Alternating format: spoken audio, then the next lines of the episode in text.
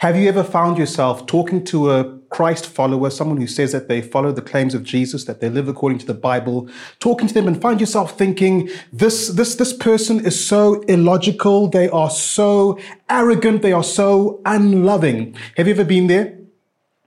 If you think, no, I've never found myself talking to Christ follower and thinking they are illogical, unloving, and arrogant, then be careful because you might be the person who other people are talking to and thinking this person is illogical, uh, unloving, and arrogant. And there, there, there, are lots of reasons that we don't become Christ followers. There are lots of reasons that can hold us back in our Christ following. Some of them we're tackling in our Alpha course, which is going for week three now. And if you get online this, this week uh, before the next session, you can catch still most of the course. It's an excellent course and it answers questions like Christianity, is it boring? Is it untrue? Is it irrelevant? And uh, you get to decide when you go on the Alpha course. And uh, we talk about objections like that. Today, I want to talk about something that holds us back or maybe holding you back from following Christ more closely. And that is that the claims of Christianity can seem so illogical, can seem so, so unloving, and can seem, in fact, so arrogant in so many ways. And I don't think that Christianity is irrelevant at all. And I hope you'll find that as we go through this text Together, we are traveling through the book of Acts, the story of the first church. We're in Acts chapter 4. Last week, we saw how Peter and John, they healed a man at the uh, gate of the temple. The, the gate was called Beautiful. And uh, this guy, he hasn't walked for 40 years and he's up on his feet and running around. Peter preaches a cracker of a sermon to the people who are standing around. And that's where we pick it up in Acts chapter 4. I'm going to pray for us and then we're going to get going. Jesus Christ, we come to you today and we ask that wherever we are on our spiritual journey, far from you, feeling close to you, feeling opposed to you, feeling loved by you, Jesus, thank you that we come at your invitation, that we are welcome. And God, I pray that as we go through your word and hear stories about your followers, that you'd answer our questions, that you'd help us to see you more clearly. And we pray this in your powerful name. And everyone said, Amen. Prayed in the name of Jesus. And in fact, the title of this message today, I'm so excited about it, is No Other Name.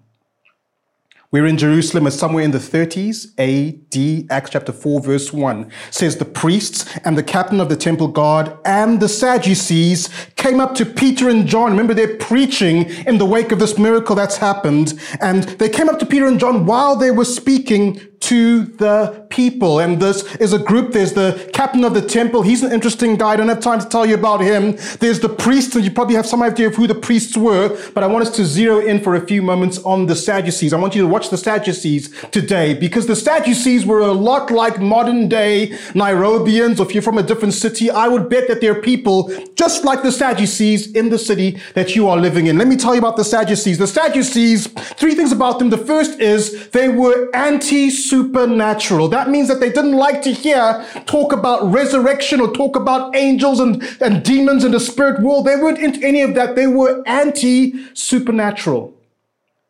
Does that sound like the kind of person who you might meet if you're walking through the streets of Upper Hill or Westlands or downtown Nairobi, anti supernatural people. The second thing about the Sadducees is that these were politically connected people. The Sadducees uh, were well connected to the Romans. They had more political power than anyone else in Israel at that time, apart from the occupying Roman army. And because of that, they were loyal to the Roman government. They loved to maintain the status quo because they were politically connected. But lastly, and the third thing about the Sadducees is the Sadducees were the political rulers of the time. They had political clout and they were wealthy. They were the ones who owned all the land in that time. Does that sound like anyone who you know? They wanted things to stay just the way they were. And in the middle of all this, come Peter and John healing a man and then preaching.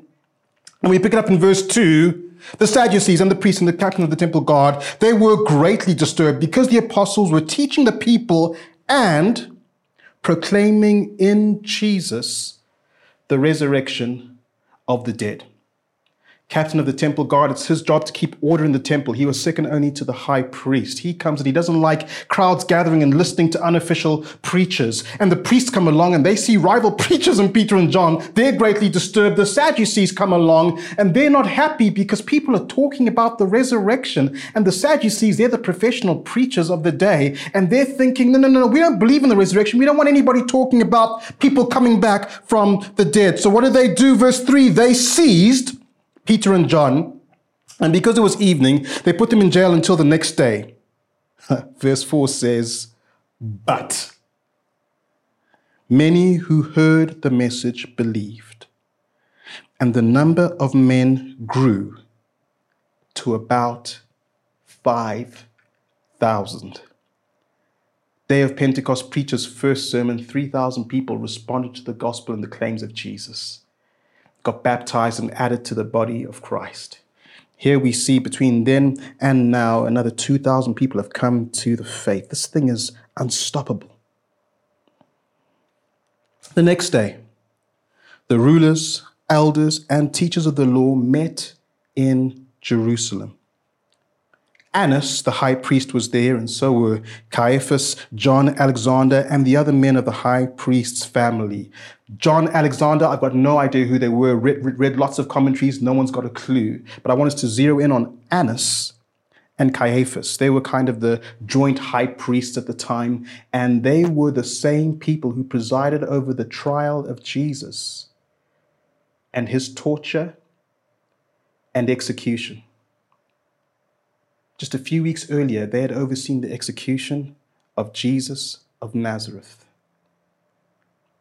And now they hear talk, people talking about this same Jesus.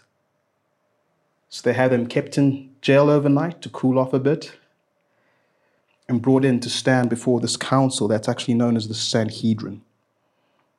Group of 71 people, high priest in charge of it. They had Peter and John brought before them they often would confer in a semicircle. They'd have put Peter and John right in the middle of them, apparently with the, the, the healed cripple standing right next to them. And they began to question them, saying, By what power or what name did you do this? It's a great question. I love that question. And uh, I wish that I live my life more in a way that made people ask questions like this. I, I, my, my, my hope, my prayer for us, for every person, every Christ follower who is listening in on this, I wish that we lived lives that made people come to us and say, by what name or by what power are you doing these things? I, I, I, I love the fact that they, they, they, they were living the kind of life that attracted questions like this. And I want to encourage us to, to, to, to be local churches that are, are, are making people ask questions like this By what power, by what name?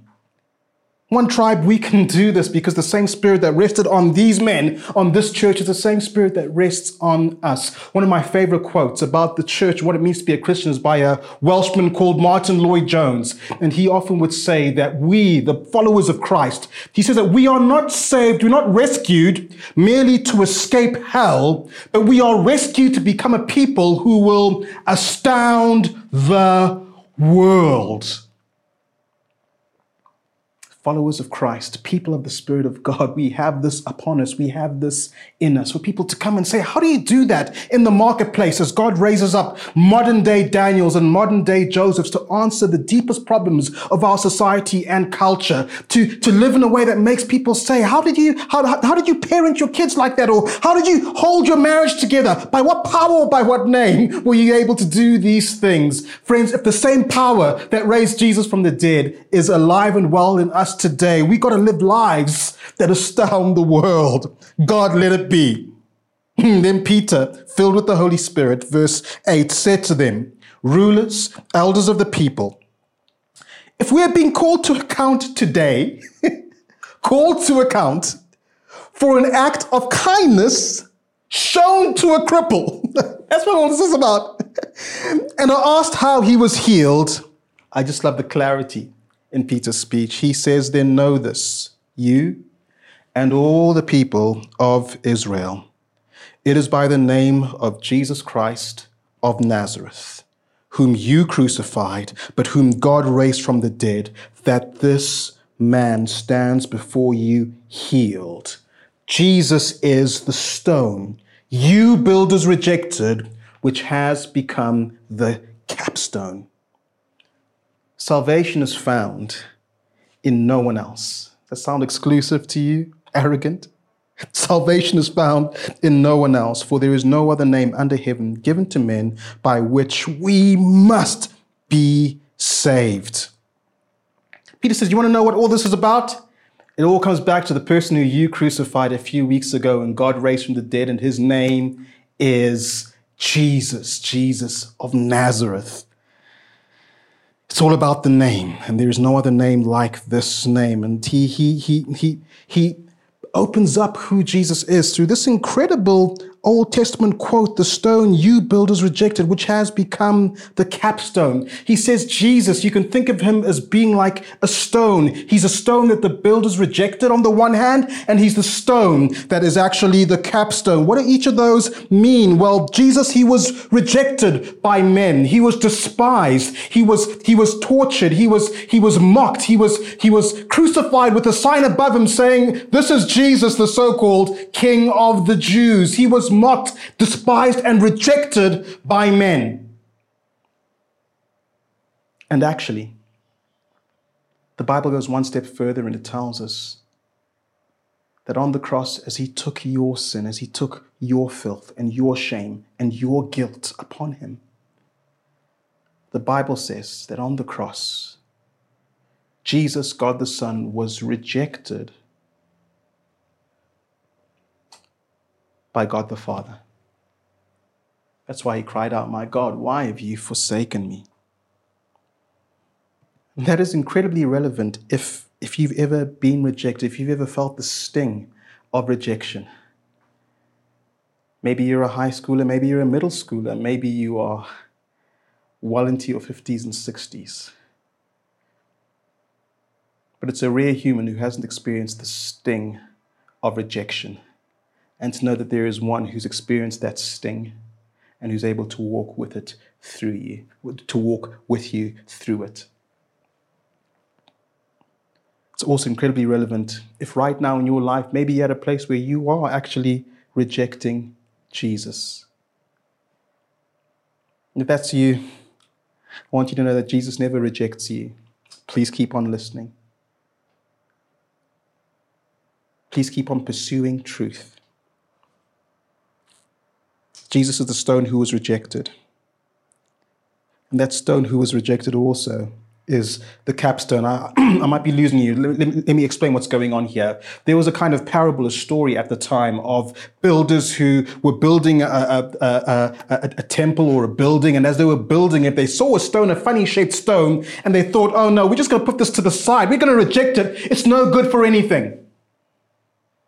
And as they carried on with the building, they came to they came to a point where they realized actually that funny shaped stone, the one that we rejected, the one we thought has got, got no place in our building, actually, it's the capstone. It's the most important stone. It's the stone that, that, that holds the whole structure together. And maybe Jesus in your life, he's been the one who's, who's just funny shaped, and you go, there's no room for him in your life. What, what, how is he going to fit into all of this? And Peter would put it to you today, Scripture would put it to you today, I would put it to you today, my friends, that maybe the stone that you have rejected is actually the cap stone, the foundation stone, the one that, that on, on which everything else in our lives rests. In fact, that may be part of the reason why this Christianity thing hasn't worked for you quite the way that you would like it to. Is sometimes we come to Jesus and say, hey, you can be a peripheral stone, you can be one of the, the, the outlying stones, but actually Jesus only works as the foundation stone, as the capstone, the stone that goes in and everything else fits around that and not the other way around. That's, uh, that's, that's the only way. Jesus is either Lord of all or he's not Lord at all. Jesus was the rejected stone, but he's also the capstone. And uh, I, I, I love this bit. Forgive me if I get just a little bit excited because you see, Jesus spoke about a stone in one of his parables. He told a story about a vineyard owner who had let his, his vineyard out to some tenants. And then he sent one and he sent another of his servants and they were rejected and beaten until the story goes that this vineyard owner decided to send his son and his son was rejected by those vineyard tenants and killed. At the end of telling that story, Jesus quotes this same scripture. He says, The stone the builders rejected has become the capstone why am I getting excited? I'm getting excited because Jesus is actually making a pun over there because he's told a story about a vineyard owner and his son, who, and that son is actually the stone who was rejected. And you see, in Hebrew, the word for son and the word for stone are actually very similar. The word for son is ben. So in German means son of my right hand. And uh, uh, uh, the, the, the word is ben. And the word for stone in Hebrew sounds almost exactly like it. The word for stone, the word for son is ben. The word for stone is eben or eben, eben. And, and, and those two words, there's like a play on words. And Jesus tells a story about a vineyard owner and his son, his ben, who's actually the stone, the eben. There's this play on words. And this play on words takes on a whole new meaning when hundreds of years ago there was a prophet by the name of Daniel who was interpreting the dream of the most powerful man in the world. And it's a dream that involved a stone. And I, I would love to tell you the story. Please go back and listen to, um, we preached through Daniel chapter two some months ago. But Nebuchadnezzar has had a dream. And in that dream, there's a, there's a statue with a head of gold. And, and then lower down, it's made of silver. And then it's made of bronze underneath. And then the feet are made of, of iron iron and clay and they're kind of mixed in. And then in that dream, the Bible says, in that dream, there's a stone not made or carved out by human hands. And that stone comes and smashes the statue so that all those kingdoms represented by those different metals the Babylonian kingdom of gold, the Medo Persian kingdom of silver, the Greek kingdom of bronze, the, the Roman kingdom of, of iron and clay all of those kingdoms crumbled while one kingdom, one king, one name rises above them all.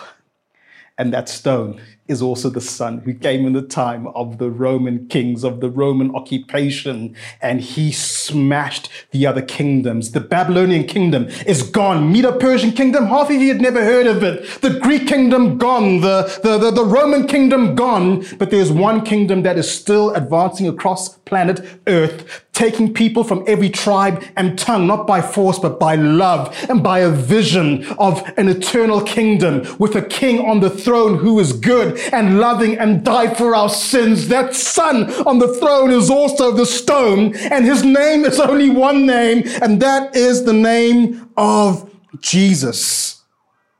He is the capstone, not just of your life, but of history. I love this. I absolutely love this. This, this, this, this, this rejected stone is also the capstone, but this capstone is also the stumbling stone. Peter, he's writing a letter years later, and in this letter, he says, Now to you who believe. So I know that some of you listening are believers. You're so welcome. I know that some of you listening might not call yourselves believers. You are so welcome here and online. Please keep come, keep on connecting with us online. But Peter, just for a moment, he says, Hey, just for a moment, I want to talk to you, those of you who are believers. He says, Now to you who believe, this stone is precious. How do you know if you're a Christian? Is Jesus precious to you? Has he become more precious than anything else? But to those who do not believe, the stone the builders rejected has become the capstone. And 1 Peter 2 8, a stone that causes men to stumble, and a rock that makes them fall. Jesus, the rejected stone, is also Jesus, the capstone. And the stone is the son, and this, this the stone is also a stumbling stone. And we we, we, we stumble across, we, we, we, we stumble when we meet Jesus, or we stumble on the stone in a couple of ways. We stumble on the stone when we we look for better stones, and we stumble on the stone when we reject the stone. Those are the two things I want to talk about as we come in for a landing. We stumble on the stone when we when we're tempted to look for other stones other things that in other names in which we can find salvation. Peter said there's no other name. And and, and we, are tempted to say no no no no I've, I've, I've got another plan for my healing or for my rescue or for my salvation or for my success or for my security where are other places that we can look and, and when we look at the places we're actually stumbling well one of those places is religion we want to make our good behavior and the things that we do the basis upon which God will accept us. And whether you call yourself a Christian and that's your plan, or a Muslim and that's your plan, or a Hindu and that's your plan, or an atheist and I've just got to do enough good things and everything's going to work out okay, all of those are doomed for failure. One Christ follower, his name is Charles Spurgeon, lived uh, a couple of centuries back. And he spoke about trying, trying to, to get saved through his own good works, through his behavior. I love what he said. He said that I found, Spurgeon, I found that I could not be saved by good works for two very good reasons. First, I had not got any. And secondly, if I had any, they could not save me. Do, do you understand what Spurgeon is saying? He said, get to heaven, get on God's good side by good works. Well, number one, I don't have any good works. And number two, even if I did, good works, if you read scripture and understand Jesus and understand God, they're not going to get you on God's good side. Now, Spurgeon was a pastor and he said, I, I, don't have any good works. And he writes in the same, the same sermon, he, he writes, and have you had this experience yet? He writes, I, I discovered that my very best, I discovered that my very best actions were sinful. That my tears needed to be wept over because they weren't good enough. And that my very prayers needed God's forgiveness. Spurgeon realized that God's standard of good works is here, and we all fall short of the glory of God and his standard of righteousness. We can be tempted to look to religious systems. We can be tempted to look to political systems and political parties. We can be tempted to look forward to, to, to science and education and knowledge for our rescue, for our security, to make this world a better place, to give you a better life. Friends, if you've learned nothing in the last 12 months of this pandemic, you should know that don't look to any political system or any political party or any method of governing, be it democracy or dictatorship. None of those could protect us from this pandemic and stop it from sweeping across the, the globe and taking millions of lives. None of them had the answer. The Sadducees love to look to their religious systems. The Sadducees love to look to their, to their political connections and, and the, the, the, political direction things we're taking. They love to look to their, to their own education. That's why they speak about Peter and John as unschooled, ordinary men, because they believe in science and education as the answer and much reading. And even the reading of scripture isn't enough. You're not saved in the name of scripture. There's only one name by which we are saved, and that is the name of Jesus. So we stumble when we're tempted to look to religious systems and political systems and, and, and, and education and science systems and money and power. But we also stumble when we're not just looking in other places. We stumble when we come to the stone, the rock of Jesus, and we say, you know what, I, I, I, I can't take this no other name but Jesus kind of thing because that is illogical, that is unloving, and that is arrogant. And I just want to talk about I want to talk about why it, it is far from illogical, it is far from unloving, it is far from arrogant to say that there is no other name but the name of Jesus by which you and I can be saved, the only name under heaven given to men by which we must be saved. Number one, on the, on the argument of illogical, sometimes people will come to Christ followers and they'll say, look, this talk of there only being one way to God, that's just absolutism and there are no absolutes. No absolutes, no Jesus only, no I am the way, the truth, and the life. No man comes to the Father except through me. Everything is relative and everything is fluid. There are no absolutes. See, now, now, that may sound logical, but there's nothing more Ill- illogical than the statement there are no absolutes. If someone comes to you and says, okay, um, there are no absolutes, this is, this is how you should respond. You should say to them, are you absolutely sure about that? Because there are no absolutes is an absolute statement. It's saying there are no absolutes, absolutely. And if they're absolutely sure about that, well, then that is an absolute. So this whole thing of there's there no absolutes in this world, there's no truth. Just find your own truth, and everything's relative. And and and and no no no no no. Those are all absolute perspectives. Don't discount the claims of Christ because they are illogical or absolute.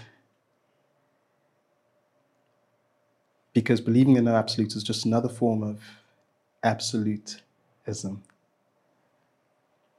Second objection people have is that this, this, this, this claim of there's only one way to God, can't you see how arrogant that is?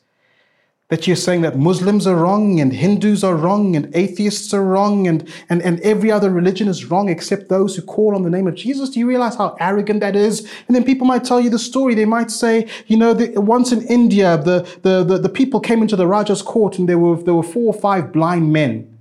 And there was an elephant in the court, and they'd never seen an elephant because they were blind men. And they, they stumbled across this elephant, and one of them got a hold of the, of, of, of the side of the elephant and said, Oh my goodness, how, how, how flat. The elephant must be like a wall. And another one grabs a hold of the tusk and says, Ooh, how sharp. The elephant must be like a spear. And then another one grabs the trunk and says, Ooh, this, the, the elephant must be like a snake. And another one grabs a tail and says, No, no, no, I think it's a bit more like a rope. And another one grabs a leg and says, Oh, how, how, how round and tall. The, the elephant must be like a tree.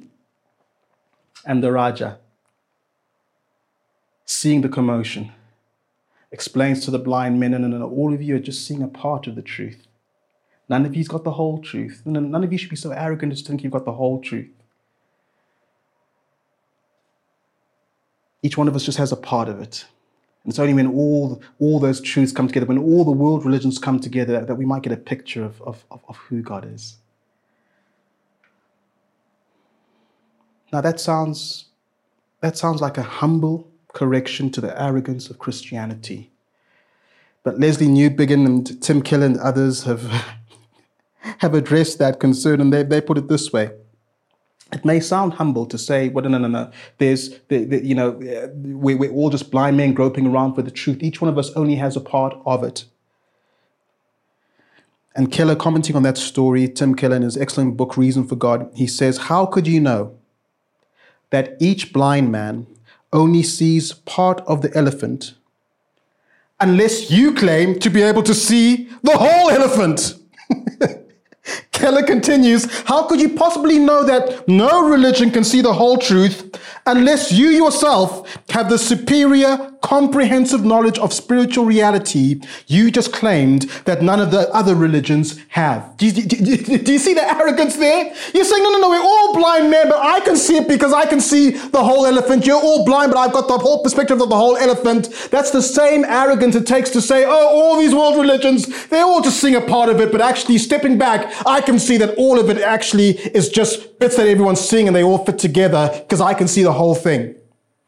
Christianity is not illogical. Christianity and the claims of Christianity are not arrogant.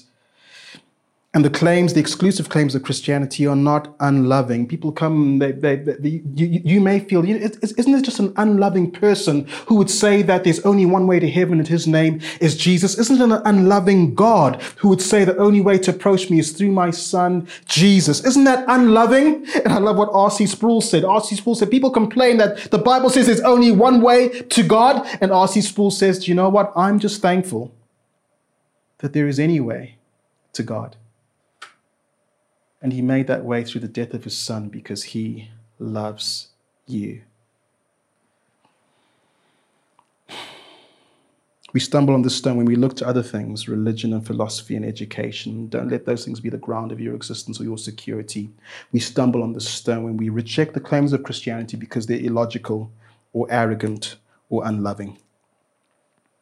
When they saw the courage of Peter and John and realized they were unschooled, ordinary men, verse 13, they were astonished, the, the, the Sanhedrin, and they took note that these men had been with Jesus. God, let that be said of us in the coming week. But since they could see the man who'd been healed standing there with them, there was nothing they could say. So they ordered them to withdraw from the Sanhedrin and then confer together.